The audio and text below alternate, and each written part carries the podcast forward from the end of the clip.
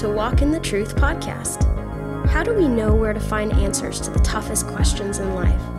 While the simplest answer is the Bible, where do we start this search and how do we discover this truth? Today, in this teaching podcast, John Meador, lead pastor of Cross City Church, takes a specific text of the Bible and helps us find truth for the life we're searching for. That you are here today. If you have your Bibles, please take them and turn to the Gospel of Luke today. The Gospel of Luke, chapter 19 today. And uh, we're going to be talking about the week of the Passion of Christ. Now, as you uh, turn in your Bibles, let me just mention something that next week uh, becomes extremely important for us. Everything we do today is really in preparation also for what's going to be happening all week long. This is probably one of the greatest opportunities to invite people to come with you at very, very special services on Good Friday and on Easter Sunday morning, and so don't miss the chance.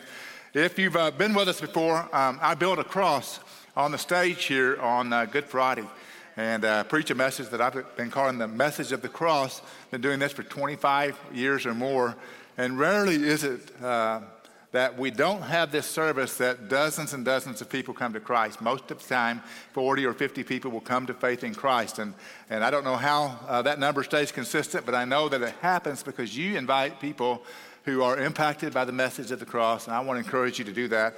And when they come, as we've already said, we'll be making available a copy uh, of this new book that we have uh, out free to our guests and it won't be released till the 16th, but uh, we'll give them a voucher for that on Easter Sunday morning. And so don't miss the opportunity to invite them. It's a great opportunity, and it's a great time for people to uh, want to respond well to that.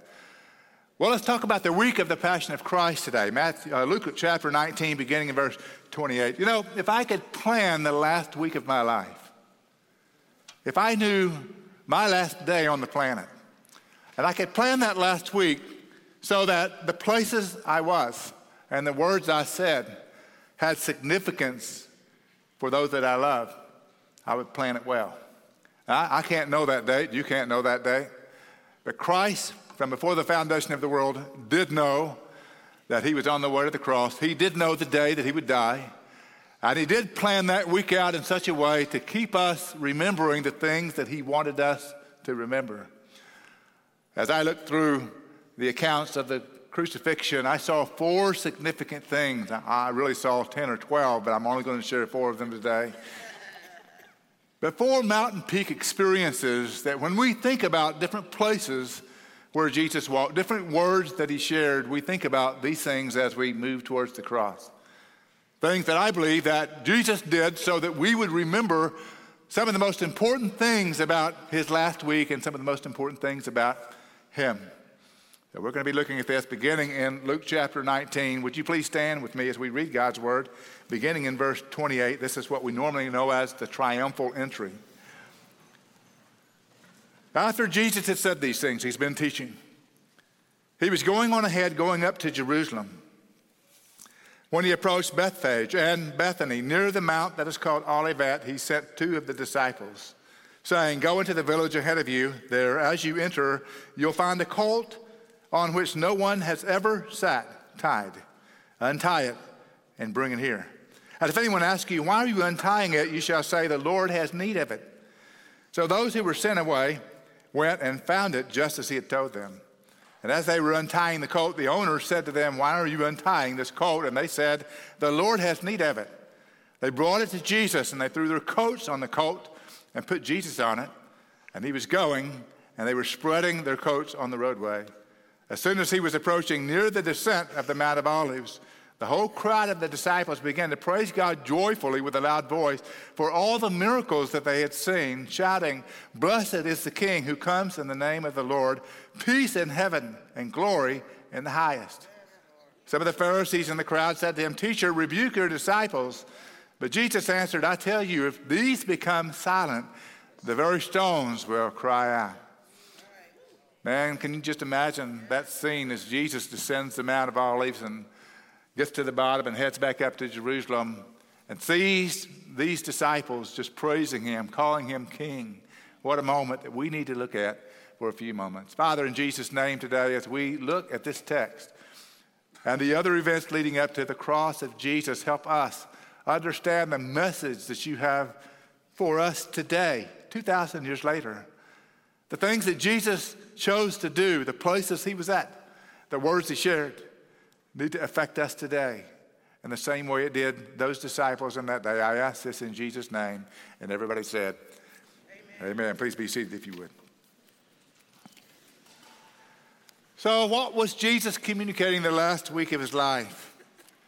Well, the first event, as we've already looked at, is the triumphal entry.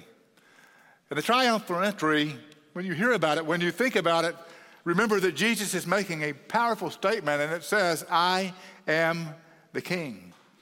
I am the king. That was his message.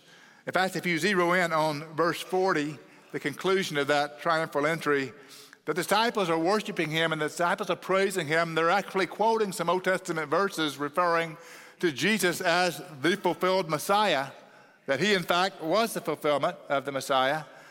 And the Lord said to the Pharisees, it said, Tell your disciples to be quiet. I tell you, if these people become silent, the stones will cry out. It's a very, very public and a very visible moment for Jesus Christ and a moment for everyone else around him to know that Jesus was declaring who he really was. Maybe when you read the, the uh, Gospels, you see what I see often. Jesus would do some healing, and he would heal a blind man, he would heal a lame man, and as the man recovered, he said, Go and tell no one who did this for you. And over and over, Jesus would heal and say, Don't say anything to anyone else about that. Now, normally they went and said something to somebody else about what God had done in their life, but, but he was always saying, Keep it quiet, keep it quiet. And now, all of a sudden, on the way to the cross, Jesus is not keeping it quiet anymore. He wants everyone to know exactly who he is. And so he's riding on this colt and he's moving towards the gates of Jerusalem. Now, the disciples and the Pharisees and the bystanders are all standing around and they're, they're looking and they're listening and they're taking this all in because the message he's giving them is I am the king, the king you've been waiting for in every way. Now, you may remember Jesus' earthly ministry and the different things that were happening and the different words that were said. Remember, Jesus was baptized by John the Baptist in the River Jordan. And when he was baptized, then the Father spoke audibly out loud and said, This is my beloved Son in whom I'm well pleased. And everyone that day had no doubt in their minds who Jesus was. Or maybe you remember Caesarea Philippi, the place where Jesus had his disciples and questioned them Who do men say that I am? And then, more pointedly, who do you say that I am? And the Apostle Peter said, You are the Christ, the Son of the living God.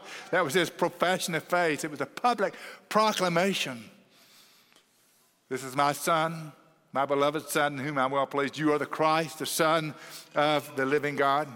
Now, he's just come back from the place where he healed Lazarus. In fact, this spot at the triumphal entry is nearby where Lazarus was raised from the dead. Does anybody remember what Jesus said when he called Lazarus out of that tomb? He said, I am the resurrection and the life. He's identifying himself. The beloved Son of the Father, Christ, the Son of the living God. I am the resurrection and the life. And now he's told his disciples to go get this coat, a coat upon which no one has ever ridden, a donkey that no one has ever been on. And I have to ask, is there a bigger picture of sovereignty anywhere that Jesus knows the life of this donkey so well? He knows that no one has ever sat on this donkey. He knows where the donkey is, he knows everything about it, and he knows he's going to ride down this path on that donkey towards the gates of Jerusalem. I've got a picture here of an area that looks very much like and is at that place where Jesus rode that donkey down that mountainside in order to get to Jerusalem. And as he's doing that, he's actually fulfilling prophecy. Just as he did when he was born, just as he did as he ended up on the cross, prophecy puts Jesus in those spots, helps us identify exactly who he is. Well, in riding that donkey, he fulfills Zechariah chapter 9, verse 9. Here's what it says It says, Rejoice greatly, O daughter of Zion. Shout in triumph, O daughters of Jerusalem. And then the three words, you can say it with me if you want to Behold your king. Behold, your king is coming to you. He is just and endowed with salvation, and humble and mounted on a donkey. And the people there, the disciples at least, knew exactly what this prophecy was. They knew that this was being fulfilled. So Jesus' identity is going public. All of a sudden, he's becoming very public about who he is on the way to the cross. In fact, what you see them saying, glory to God in the highest, is just what the angels said when they announced the birth of Jesus in Bethlehem. And so these words are echoing around, and these disciples who knew the words so well were realizing what was really happening. Jesus Christ really is the King. And then picture the Pharisees, of course. There's always a Pharisee in every group. There's always someone that doesn't like what Jesus is doing, and they said, Make your disciples be quiet. And Jesus himself says, If they are silent, even the stones that line the roadway will shout out my praise. Now, I've been to Israel enough to know there's a lot of stones in Israel. It's a rocky country. And that means lots of rocks and lots of stones crying out the glory of God if we keep silent. Of course, the disciples were not going to keep silent because they understood exactly what was going on.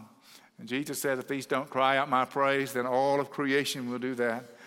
And he's right about that. All of creation does sing its praises towards God. All the trees, all the mountains, all the seas, the rocks, and the animals. In fact, I'm, I'm forever intrigued by the fact that only man doesn't praise God at every opportunity. Isn't that wild? All the creation does it, but man does not. But Jesus here says, I am the king.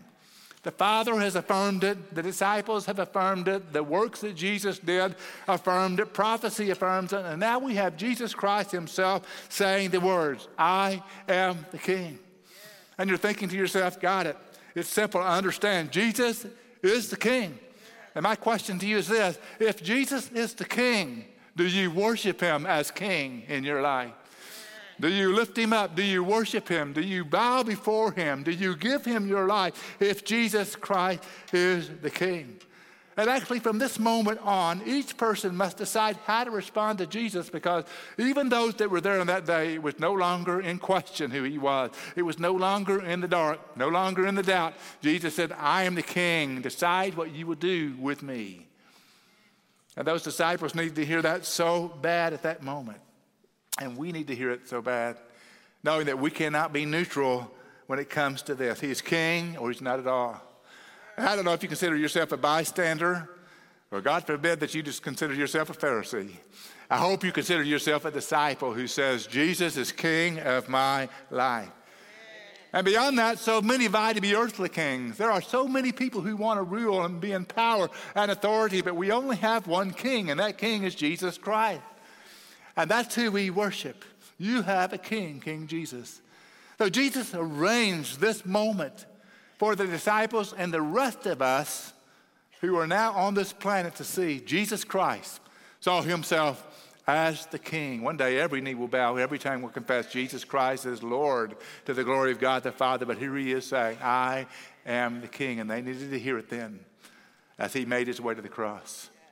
The second event took place on what I call the Olivet Discourse, the Mount of Olives. And on the Mount of Olives, Jesus made this statement I am coming back. Now you have to ask yourself, why is it so important for Jesus to say, I'm coming back when he hasn't left yet?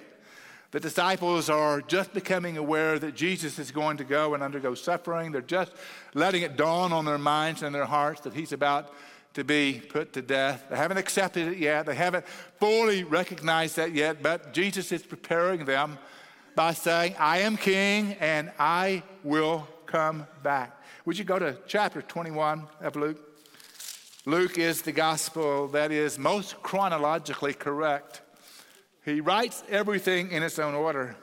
And so we know all these things are happening, one event after the other, one paragraph after the other in proper order. So Jesus has this triumphal entry into Jerusalem and then comes back to the Mount of Olives in order to be uh, teaching his disciples. And in verse 5 of chapter 21, it says, While some were talking about the temple, that it was adorned with beautiful stones and votive gifts, he says, As for these things which you're looking at, the days will come which there will not be left one stone upon another which will not be torn down. They question him, saying, Teacher, when therefore will these things happen? And what will be the sign of these things that are about to take place? And he says, See to it that you're not misled. For many will come in my name, saying, I am he, and the time is near. Do not go after them. When you hear of wars and disturbances, do not be terrified, for these things must take place first, but the end does not follow immediately.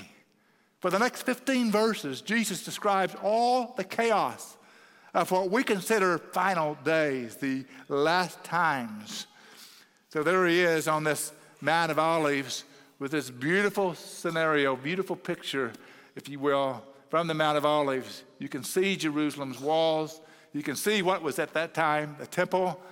And the temple, of course, is gone now, but the disciples were talking about the temple. They felt the temple would be invincible. It had been there for so many years. It was a forever kind of thing with them. That's where sin was forgiven. That's where the sacrifices were made that allowed them to be forgiven and be in right relationship with God. And he said, All these stones will be torn down. And the response was, How? When? Why? And Jesus' response was such that we call this the Olivet Discourse. It left them concerned, it left them alarmed, it left them wondering what is the future like. This is not what their future wanted to be, what they wanted it to be. Massive events that Jesus talks about during the time of the Olivet Discourse. These are the last things kinds of conversations, talking about Jerusalem, talking about uh, uh, Israel itself. He talks from the book of Daniel. He speaks about things that we read later on from Revelation. And thousands of volumes have been written about all the things that will be taking place that is in Matthew 24 and Luke chapter 21. I consider this a double prophecy that Jesus gives in that context. First, as it happens to Jerusalem now, later on, as it happens in the Great Tribulation period. And if you read chapter 21 of Luke, verses 9 through 27, you see all these things before Jesus says, and then I return. I'm coming back. All through the Olivet Discourse, Jesus is assuring his disciples kingdoms will clash, nature will erupt, disciples will be persecuted. In fact, often what we see around us today is very similar to those kinds of things, setting the scene for some future apocalyptic fulfillment. And it should say, someday soon, Jesus Christ is going to come back. That all these things don't catch God by surprise. And we're supposed to lift our heads and look for the coming of the Lord, just like these disciples were to lift their heads and look for the coming of the Lord. Now, these are about 15 or 20 verses that have so many details to it, I've summarized it for you. And here are the things Jesus was saying to his disciples as he said, I'm coming back. He said, You must, first of all, be patient. Secondly, you need to be watchful. And thirdly, you need to be faithful. You know, there's so much that we have to endure until Christ comes back, so many difficult things. Not only Israel must endure that, but we must endure that. There's so many things that we need to be watching for. There's so many things that God calls us to be faithful in. But as it gets to the end of this Olivet discourse, Luke 21 27, then they will see the Son of Man coming in a cloud with power and great glory. I just love that verse because someday Jesus Christ is going to come back with power and with great glory. Are you looking forward to that day? I'm looking forward to that day. And the disciples needed to hear this so bad because they didn't realize that Jesus was just about to go down to the Garden of Gethsemane, later be betrayed by Judas, later be scourged, later be crucified, later die and go into the tomb before rising again on the third day. They needed so badly to know that Jesus was king. They needed to know that Jesus is coming back. And they needed to know what to do until he came back. He was doing everything, saying everything that they needed before he went to the cross. And let me just say that this has great application to you today. You know, being a follower of Christ in times like we live in is not so easy. It's so different from what it was a few generations ago. You realize, of course, that if you take a biblical stance on creation or truth or the Bible or sexuality or gender or morality or family or honesty or anything, it makes you a target in the minds of atheists and secular humanists who really want to really want to take a stab at us. It's so important that you just learn to be patient. So important for you to realize that Jesus has everything in control. Be patient, be watchful, be faithful because He's coming again. And when He's coming again, He's going to reward you beyond anything you can find as a reward on this planet. He's going to come and He's going to reward us. I am coming back. And then Jesus went to the Last Supper, the Passover meal. Keep turning in your Bible to Luke chapter 22, and you find in verse 19 and 20 the Last Supper. And at the Last Supper, Jesus made a statement that we don't often associate with the Last Supper. He made this statement in all that he said I will take your place. Luke 22, verse 19 and 20 said, This is my body, which is given for you. This cup, which is poured out for you in the new covenant in my blood. Everyone knows about the Last Supper. You've seen the famous paintings from the medieval times where Jesus is reclining at the table, behind the table with his 12 disciples. So much detail in those paintings. Which one is Peter? Which one is Judas? Which one is Matthew? As you look at those paintings, that was an intimate gathering with the disciples in that Passover meal. There was bread, there was wine. Jesus was distributing all this. He was blessing it by praying to the Father first before he handed it to the disciples. But, but what does it all mean, and why did Jesus do this at the Passover? Most of us know the Passover was instituted after Israel was delivered from Egypt. That's in the book of Exodus. God used Moses to set the people free, and, and from that time on, they were free and they observed the Passover, which is what took place when the angel of death was going over Egypt. And even those Israelites had that angel of death passing over them, but he did not put to death their firstborn because they were told to put blood of a lamb over their doorpost. It's called the Passover because the angel of death passed over the homes with the blood on the doorpost. And they had celebrated this for since the fifth century for hundreds and hundreds of years. And it continues to be celebrated today, even in Israel, 2,500 years after it was first instituted. Why does Jesus have this Last Supper with the disciples at the Passover? He did that because he wanted them to remember that only by blood are we protected, only by blood are we forgiven. The temple was such a, a big deal to the disciples in that day as well because it was in the temple, and before the temple, the tabernacle, where the animals, the innocent animals, were slain and their blood was shed in order to atone for guilty. Innocent for the guilty is the principle of the blood sacrificial system, and everybody associated that with the Passover and with the temple itself. In fact, if you go all the way back to the book of Hebrews, chapter 9, verse 22, the author of Hebrews, the Holy Spirit, inspired them to write this All things are cleansed with blood, and without the shedding of blood, there is no forgiveness. So, blood forgives guilty sin. So, here's Jesus at the Passover, and he says, This is the new covenant in my blood. Now, the Passover was the old covenant. God had a covenant with Israel, and the old covenant was about that. And the Passover was celebrating that. But now Jesus says, in spite of all those years of celebrating the Passover, this is not the old covenant. This is the new covenant in my blood. It's my blood now. It'll be my blood that's shed from this day forward. He's telling them and everyone else in the world that needs to see this that there is finally a different, a perfect, permanent sacrifice for sin, and Jesus is that sacrifice once for all. I am going to take your place. I'm sure that by now the disciples had forgotten what John the Baptist said about Jesus when he first saw Jesus. You remember what he said, John chapter 1, verse 29 Behold the Lamb of God that takes away the sin of the world. Behold the Lamb of God, the one who will be slain for us, who takes away the sin of the whole world. And basically, Jesus is saying the lamb's blood has taken your place before this day, but from this day on, it will be my blood that takes your place. Can you fathom what it means for someone to take your place? For someone to stand in the gap for you when death comes? I'm always moved by war stories of soldiers who gave their lives to rescue their comrades. They're so noble, so incredible, so selfless or stories of mothers and fathers who would absolutely give their lives for their family and sometimes have done that.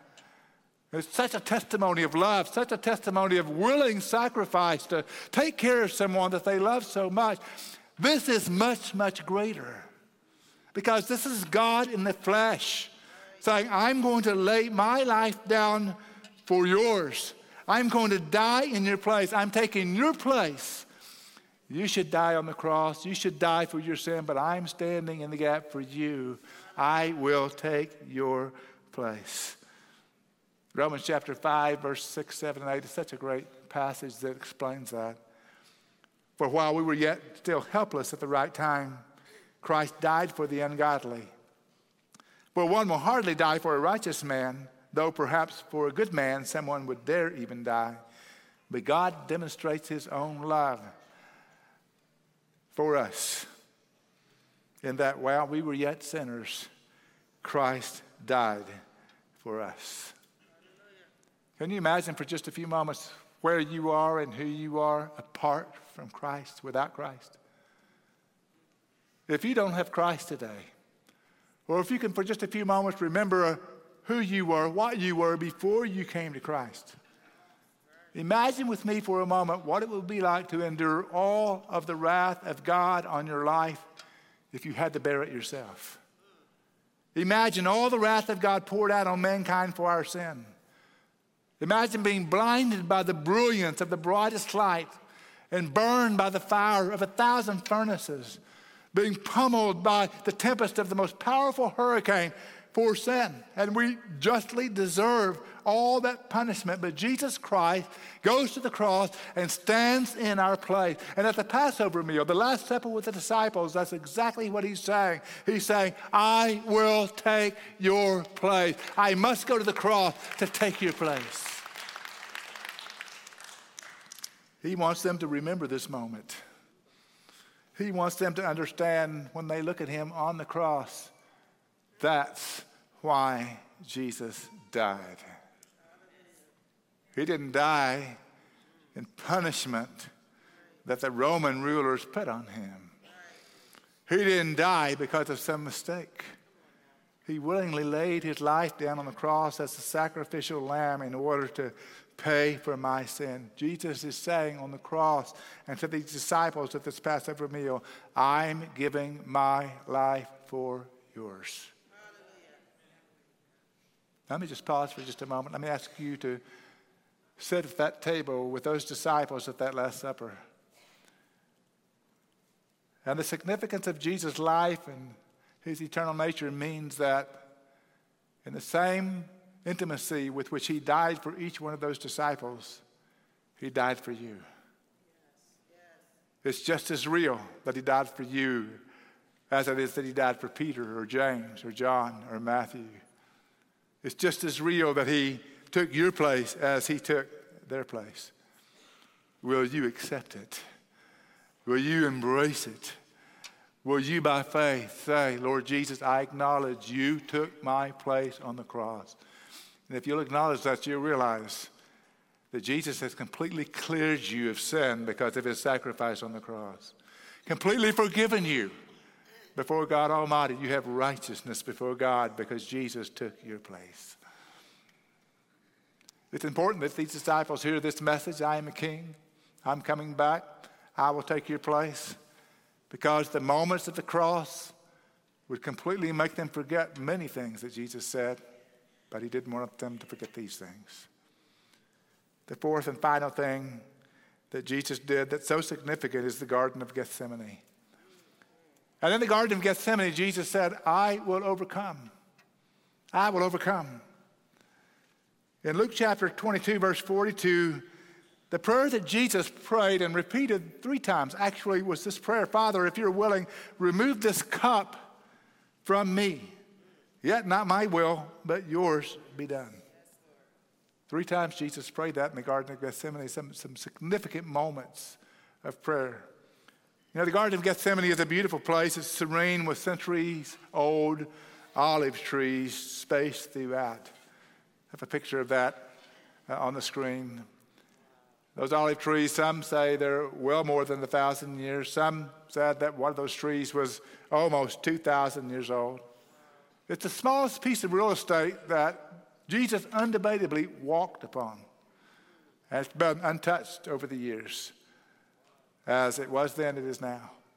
As you walk in the Garden of Gethsemane, you've got that sense of reality that Jesus really did walk on this ground, and he really did pray this amazing prayer of surrender. If you're in the Garden of Gethsemane, you can look up towards the city of Jerusalem and you can see the eastern gate. It's now closed, it's now blocked. But it was the gates through which Jesus went through. And nearest to those gates on the other side was the temple that Jesus had cleansed prior to this time. The photo from the Garden of Gethsemane shows us that wall and that eastern gate. It's also said that when Jesus Christ comes back and puts his foot on the Mount of Olives, that he'll also be straddling the eastern gate of the temple as well, the eastern gate of the walls of Jerusalem. That's in biblical prophecy. So the garden is a place of serenity, but it's also a place of surrender. It's a place where Jesus said, I will endure this and I will overcome. You know, the word cup here is in his prayer, if it's any possible, if you're willing, Father, remove this cup from me. It's a cup of suffering. Jesus knew exactly what he was about to undergo in these hours before the cross. In fact, the Gospel of John said Jesus knew what was ahead of him. He knew what he was going to face. And it was a moment of agony where he's sweating drops of blood, where he knows he's about to be betrayed by a disciple. He's aware that he'll be tried by wicked men. He knows he's going to be scourged and flogged by the, the whip, which was called a cat o' nine tails, and his back laid open. He knows he's going to be mocked and disfigured by all those beatings, the Bible said, almost beyond recognition. And then he knows he's going to be nailed to a massive cross where he'll die. But that's not the agony. The agony that Jesus is experiencing here, the cup of suffering he's talking about, is not physical pain. It's not humiliation. It's not shame, even though all those things will happen to Jesus on his way to the cross. The greatest agony is this one. It's described in 2 Corinthians chapter 5, verse 21. Every believer needs to have this verse memorized. And here's what it says He that is God made him, that is Jesus he made him who knew no sin to be sin on our behalf so that we might become the righteousness of God in him. Would you look at that statement for a moment? I've put the words to be in parentheses because they're not actually in the original. It literally reads, He made him who knew no sin sin on our behalf. This does not say that Jesus had an act of sin. It doesn't say that he sinned in any way. This says that God placed the sin of mankind on his son, Jesus Christ. His perfect son, his holy son, became sin on our behalf. He did that in our place. And the agony that Jesus was going through in the cross was the agony of taking upon himself that which has never touched him before. It's a powerful statement. And all the sin of the world being placed on him, that weight, that condemnation, that judgment, that shame placed on the one man. Can you imagine the difficulty of knowing that you would bear the sins of the entire world? Could you imagine the love that had to be going on in his life where he would say, I'm willing to do that? I'm willing to become sin. I'm willing to feel the weight of wickedness. And in the Garden of Gethsemane, Jesus ended that moment of prayer by saying, I'm ready, I'm going, I'm going to overcome this too. I will gladly drink this cup of suffering so that you might become the righteousness of God. I will gladly walk through all that is coming so that you might become the righteousness of God. I will bear the sins of the world and overcome so that you might become the righteousness of God. I will be beaten and spat upon and overcome in so many ways so that you might become the righteousness of God. I'll endure a harsh death at the hand of wicked sinners so that you might become the righteousness of God. I'll be buried in a tomb, dead for three days, descended to Hades and come back from the dead and overcome so that you might become the righteousness of God in me. That's what I'm doing. That's what I'm doing. That's why I'm going to the cross. That's why you'll see all these things unfold on me. Jesus suffered, bore our sins, died, and overcame it all for you. That's why he is the way and the truth and the life, and no man comes to the Father except through him. Because only Jesus could have done that. Only Jesus did that. He leads the way for us. It means He secures salvation for us. It means that we're not required to live to perfection because we can't anyway. And whatever has been done in our past in the way of sinful actions, He has forgiven and covered that by the blood of Jesus Christ. It means that you and I are right with God. We have the righteousness of, uh, righteousness of God that we only get through Jesus Christ. We've become righteous by His actions, not ours. These disciples needed to hear this before they saw Jesus naked, bleeding, and dying on the cross. Otherwise, they could not have processed that well. There's no song that is sung in many churches. It's an old hymn. And I thought of the song whenever I was reading through this text this past week, and I actually posed the question to myself before I thought of the song How can it be that God would love me so much? How can that really be? And the song word is the lyrics go, Amazing love, how can it be that thou, my God, shouldst die for me? Have you ever thought about that? Have you ever thought about how amazing his love for you must be? For him to undergo all that he did in order to secure you, forgive you, cleanse you, draw you, save you, redeem you. It's incredible love. You've never been loved like this before. No love that you have ever experienced on this planet will, will come close to comparing with the amazing that love that God has for you expressed through Jesus Christ. God demonstrated his own love for us in that while we were yet sinners, Christ died for us. Wow. He wants his disciples to know that. How does that make you feel? What does that make you want to do?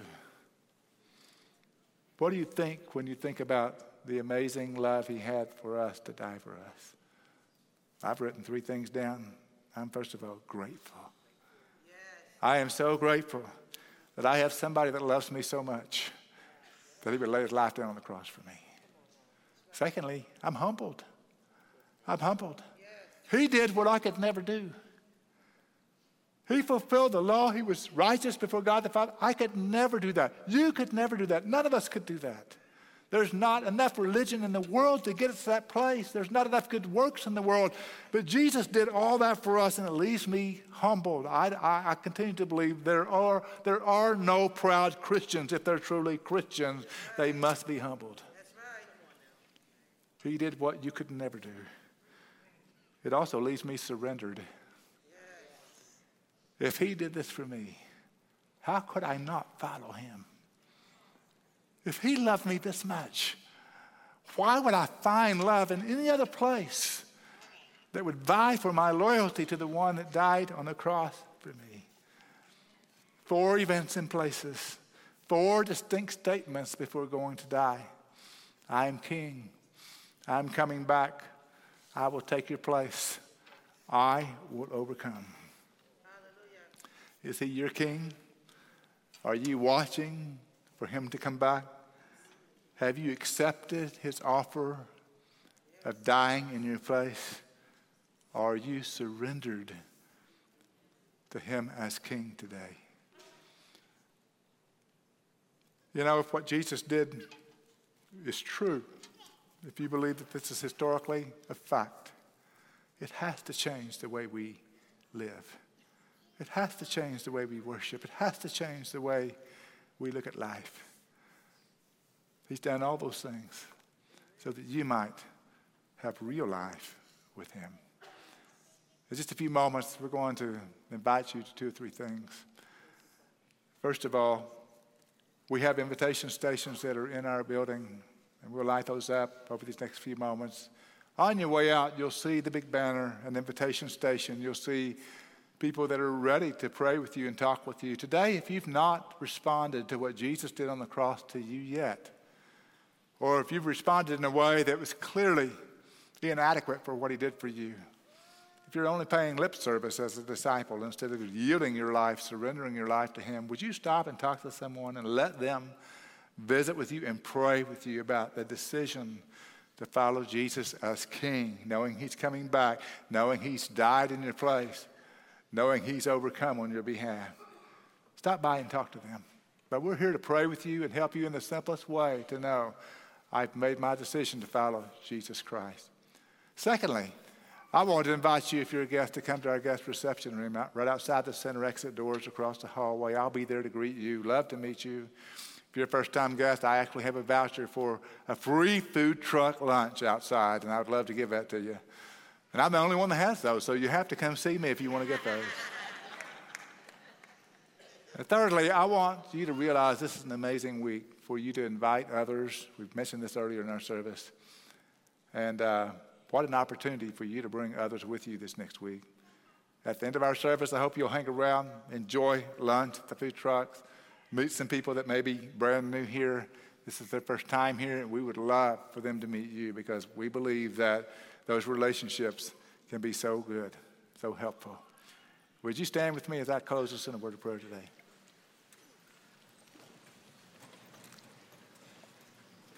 Father, today I thank you that we can look at Passion Week, the week of the love of Jesus spread out, poured out for us and see those significant moments.